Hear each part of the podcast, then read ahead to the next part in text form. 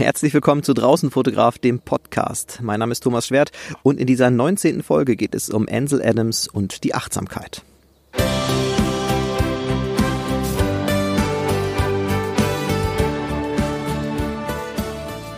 Falls ihr euch gerade etwas über die Nebengeräusche wundert, ich weiß gar nicht, ob sie so zu hören sind, diese Folge nehme ich mal wieder mitten aus dem Wald auf.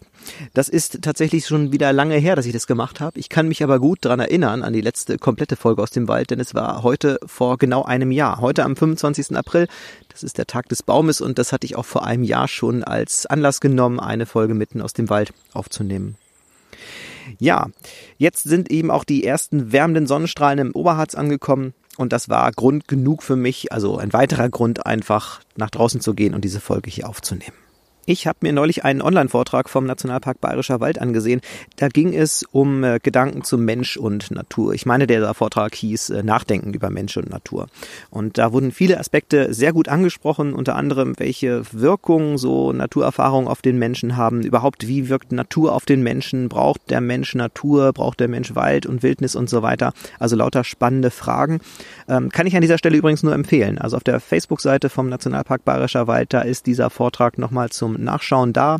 Wer sich für dieses Thema interessiert, sehr, sehr sehenswert. Diese Fragen, die da besprochen wurden oder diese Anregungen, die da gegeben wurden, die habe ich ja selbst immer mal wieder auch in vergangenen Podcast-Folgen aufgegriffen oder auch, ja, zum Beispiel unter einige meiner Instagram-Posts geschrieben nicht immer so genau formuliert, aber es ging immer irgendwie in diese Richtung Mensch und Natur und was, was haben wir Menschen eigentlich von der Natur? Und warum brauchen wir auch Natur? Mich selber zieht's ja immer wieder in den Wald, auch darüber habe ich schon öfter mal gesprochen. Und die Fragestellung, die also dahinter steht jetzt, hinter diesem ganzen Komplex Mensch und Natur, die beschäftigt mich selbst eigentlich auf dreierlei Weise. Warum auf dreierlei Weise? Na, zum einen hauptberuflich, äh, weil ich eben hauptberuflich in der Bildungsarbeit beim Nationalpark Harz tätig bin. Ähm, deshalb habe ich oft mit diesen Fragestellungen zu tun oder mit diesen Überlegungen. Dann zum anderen nebenberuflich, äh, weil ich einfach oft mit der Kamera in der Natur unterwegs bin und bei meinem, bei meinen Fotokursen im Nationalpark Harz auch den Menschen nicht nur die Fotografie, sondern auch die Natur näher bringen möchte und die Zusammenhänge in der Natur und gerade auch im Nationalpark, warum sieht es hier so aus, wie es aussieht? Und was könnte die Zukunft sein. Ja, und das Dritte, und das beschäftigt mich äh, sehr oft eben auch, ähm, das ist mein persönlicher Bezug zur Natur. Was, was ist für mich Natur und was ist eigentlich ein Wald oder was ist Wildnis? Da stecken sehr viel philosophische Überlegungen drin und manchmal macht es mir dann auch Spaß, da wirklich lange drüber nachzudenken, so und auch in die Tiefe zu gehen und für mich so ein paar Sachen zu sortieren. Wie ist mein, meine, meine Beziehung zur Natur eigentlich entstanden? Schon naja, eben in, in der Kindheit oder sehr, sehr früh in meinem Leben. Ähm, und was bedeutet mir das heute? Und was wäre, wenn das vielleicht nicht so wäre? Würde ich es dann überhaupt so wahrnehmen können, die Natur, wie ich sie heute wahrnehme? Also sehr viel äh, spannende Fragen für mich, die wirklich auch Spaß machen, drüber nachzudenken. Ja, und ich habe festgestellt, dass dieses Verhältnis Mensch und Natur auch immer wieder bei meinen äh, Fotografien auftaucht oder naja, besser gesagt, bei meinem Fotografieren, also bei dem eigentlichen Vorgang. Ich möchte ja nicht nur die Botschaft durch Bilder vermitteln, sondern auch selber während des Fotografierens mache ich mir sehr viele Gedanken darum. Deshalb auch dieser Titel Achtsamkeit, der in dieser Episode mit, ähm, mit drin steckt. So. Ich glaube ganz einfach, dass ähm, die Überlegungen zum Mensch und Natur auch bei meinem Fotografieren so ein Leitmotiv sind, geworden sind, vielleicht schon immer waren schwer zu beantworten. Das ist aber zumindest eine Sache, die mich antreibt.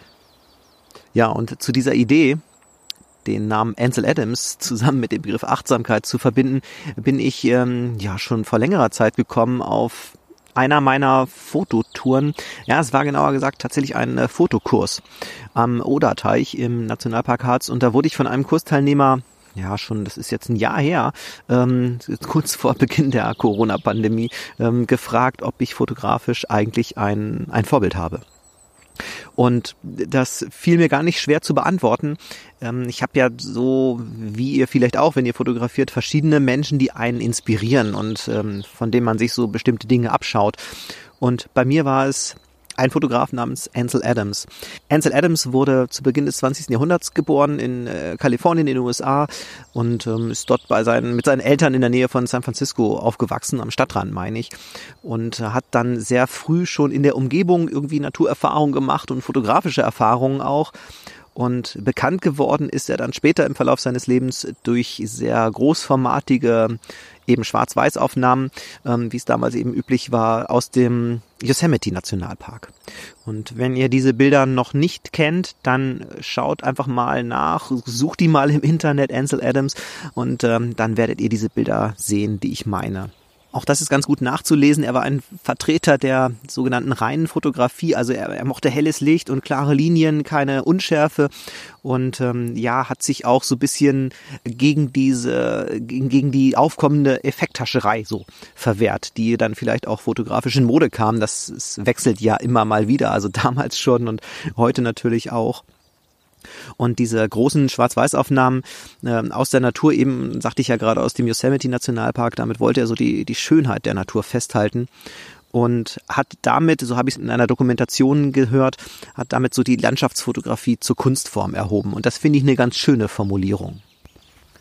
Und schön finde ich auch ein Zitat, was er mal gesagt hat, ähm, oder zumindest Bruchstücke davon. Er hat nämlich seinen Aufenthalt in, ähm, oder das Kennenlernen des Yosemite Nationalparks als eigentlich neuen Lebensabschnitt bezeichnet. Er war begeistert von den Landschaftsformen, die dort vorkamen, von diesen gewaltigen Gebirgsmassiven ähm, und von der Weitläufigkeit der, der Landschaft dort und hat also im Verlauf seines fotografischen Wirkens nicht nur immer wieder die Landschaft fotografiert, sondern hat ähm, ja auch den, den Himmel immer mehr in den Vordergrund gehoben.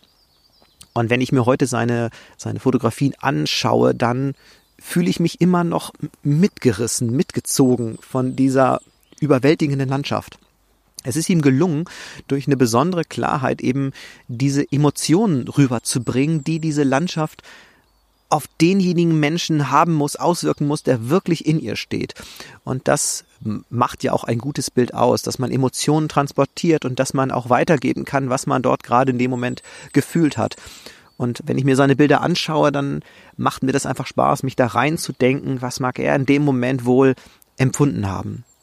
Jetzt ist die Fotografie von damals mit den heutigen Möglichkeiten gar nicht mehr so vergleichbar.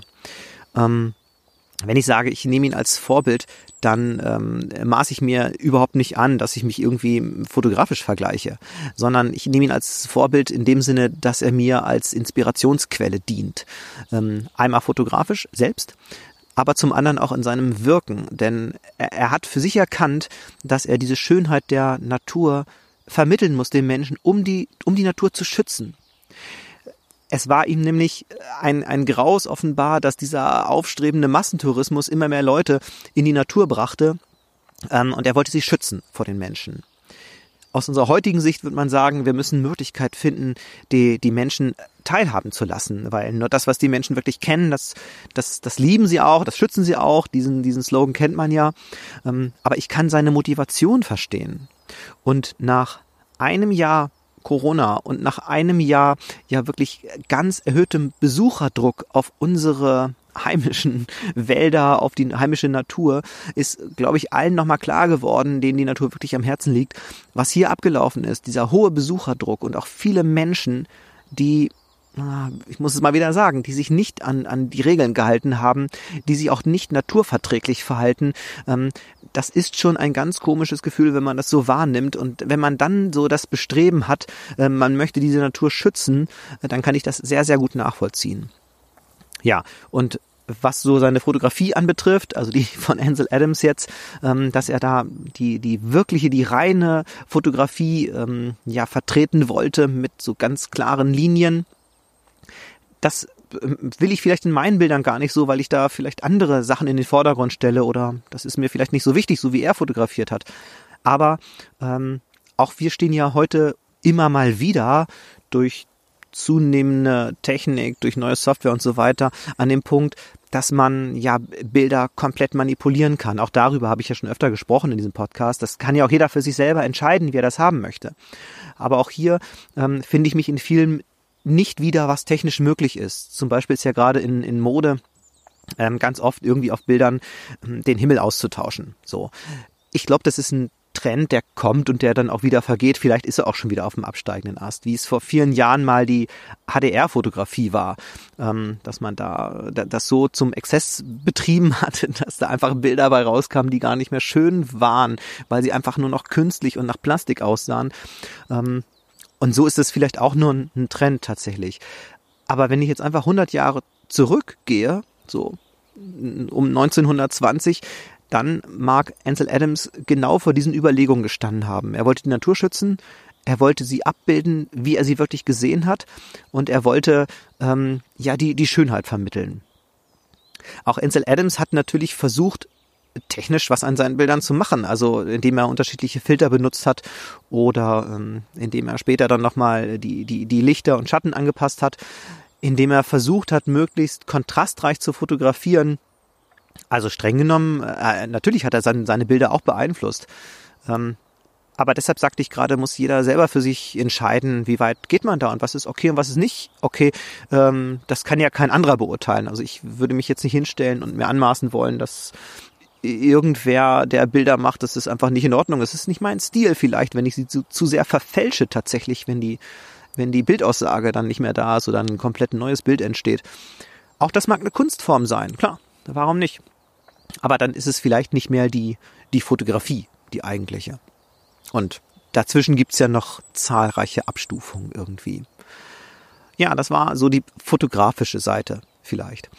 Wenn wir uns jetzt von der anderen Seite der Beziehung Mensch und Natur nochmal nähern oder wenn ich das nochmal anspreche, dann möchte ich trotzdem mit meinen Bildern ja Emotionen vermitteln und möchte auch die, die Schönheit, die ich auch schon angesprochen habe, rüberbringen in meinen Bildern, die Schönheit der Natur.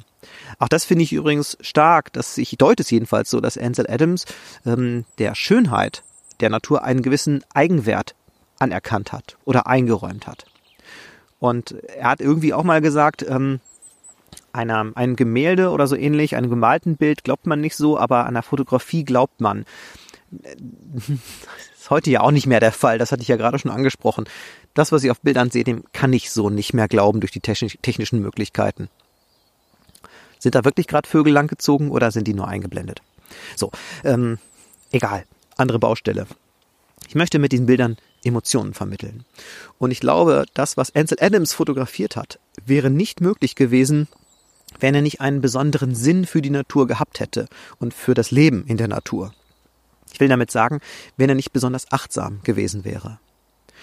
Was mich zusätzlich an ihm inspiriert, ist, dass er eben nicht nur fotografiert hat und eine Botschaft darin verpackt hat, nämlich die Politiker darauf hinzuweisen, schützt dieses Gebiet und, und passt auf, dass das nicht völlig zerbaut wird oder ja irgendwie geschädigt wird, sondern er hat sich auch selber als Naturschützer engagiert. Im Sierra Club, ähm, so die erste größere Umweltschutzorganisation, äh, die es auch heute noch gibt, dort, dort war er tätig und ähm, das zeigt für mich, das ist einfach eine, eine tolle Kombination und ich fühle mich da ähm, sehr gut aufgehoben in diesem Setting, sagt man ja neuerdings zu dem Ganzen.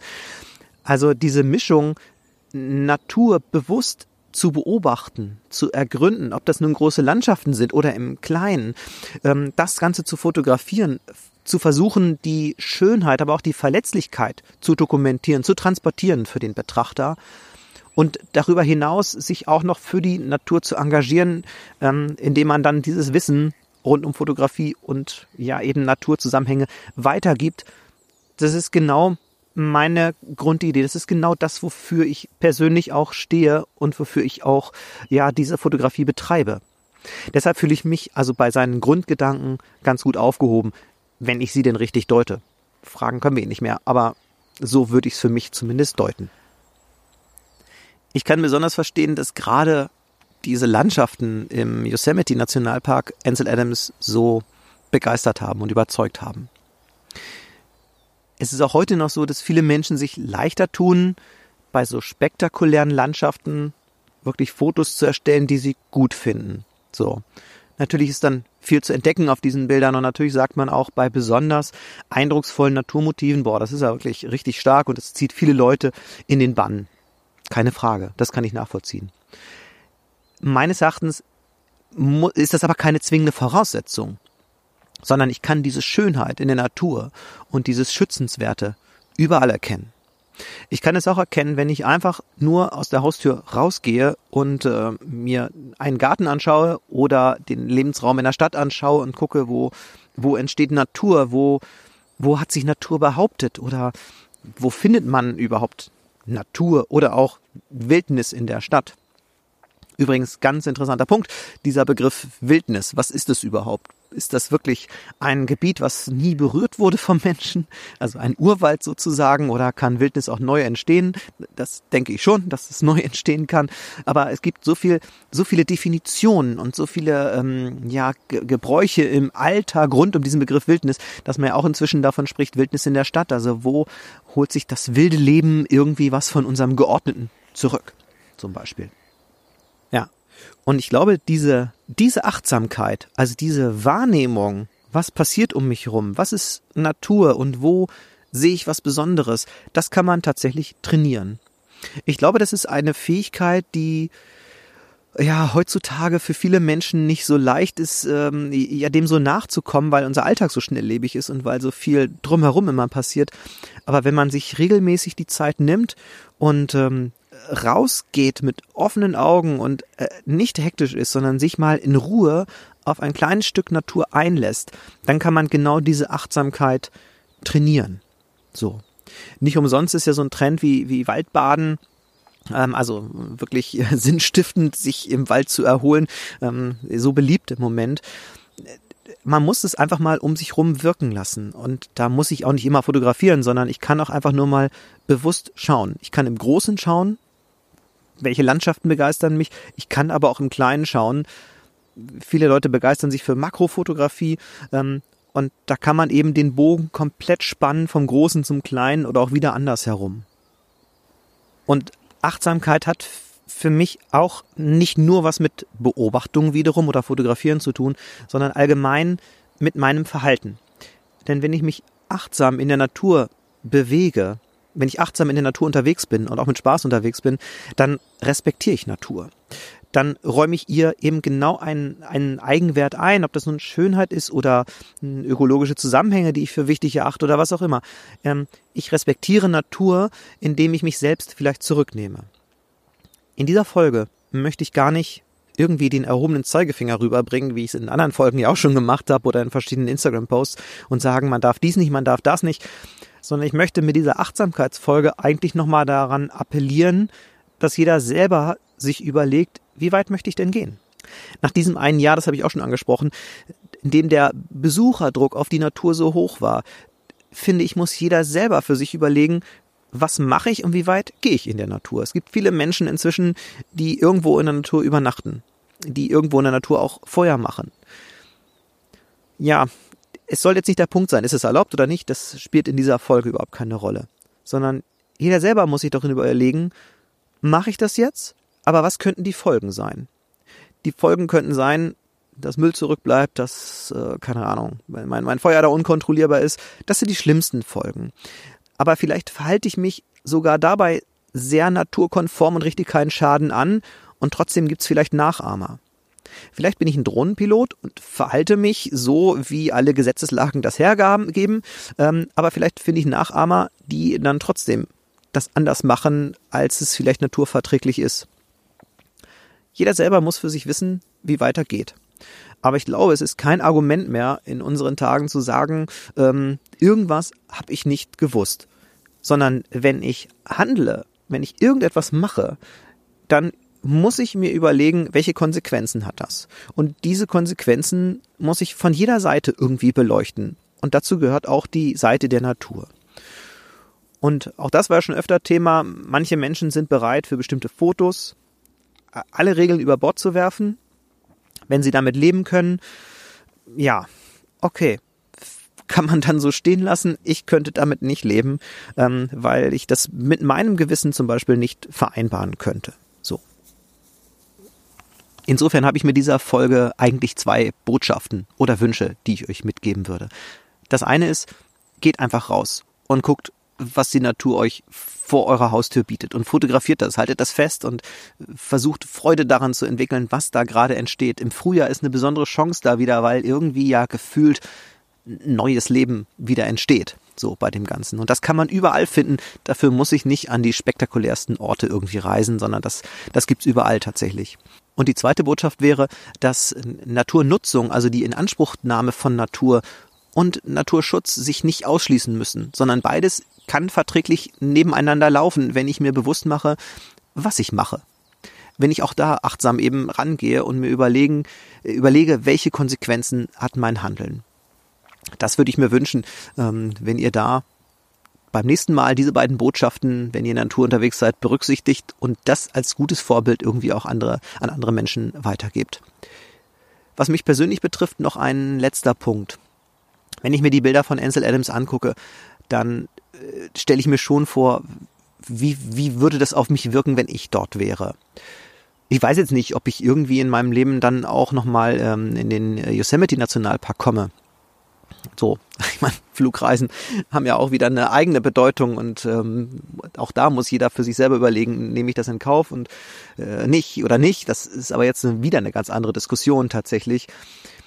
Aber sollte ich mich entscheiden, dort nochmal hinzureisen und dort äh, auch in dem Park unterwegs zu sein, dann wäre das nochmal so mein Wunsch, dass ich versuche, bestimmte Dinge nachzuempfinden.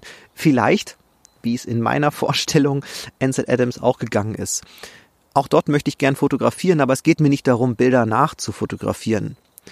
Denn ähm, das, ich, ich möchte nichts imitieren von den Bildern, sondern ich möchte meinen eigenen Stil dabei finden und meine eigene Art und Weise, das fotografisch umzusetzen. Denn bei diesem Imitieren ging mir auch noch durch den Kopf in der Vorbereitung dieser Folge, ja, wir wollen alle so individuell sein und trotzdem tauchen bei Instagram immer wieder die gleichen Motive irgendwie auf. Und ähm, ja, es sind immer wieder so die Hotspots, die von vielen Menschen besucht werden. Ich glaube übrigens nicht von den Menschen, die diesen Podcast hören, sondern wer diesen Podcast bis hierhin gehört hat, der wird sowieso schon wieder so ticken, wie ich das eigentlich erzählt habe oder mir wünschen würde. Ähm, aber trotzdem finde ich es auffällig, dass so viele Motive sich immer wieder ähneln oder immer wieder aufgesucht werden und jeder will dann auch noch ein gleiches, äh, stimmungsvolles Bild von diesem Motiv irgendwie haben.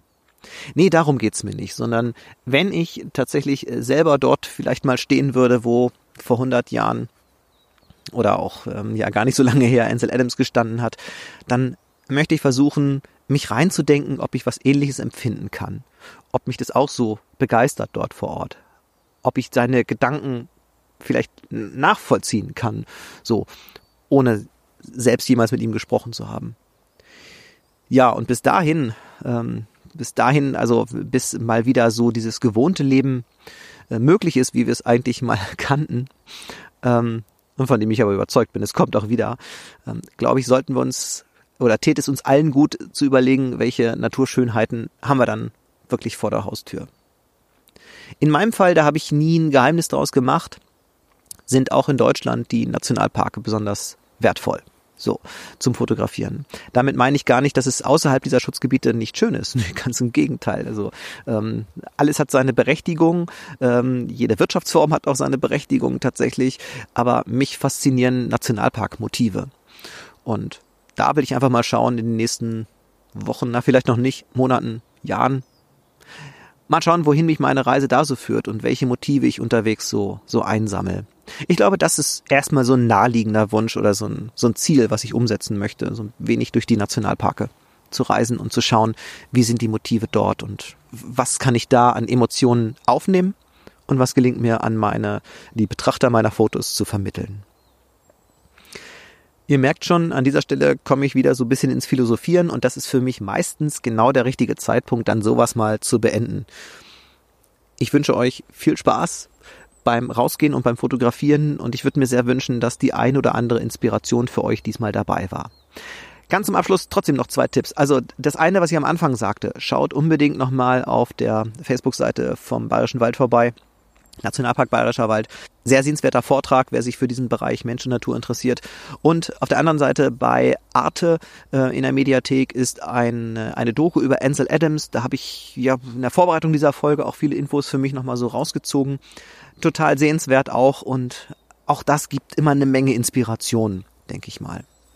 Ich wünsche euch alles Gute und freue mich auf die nächste Folge. Bis dahin. Tschüss.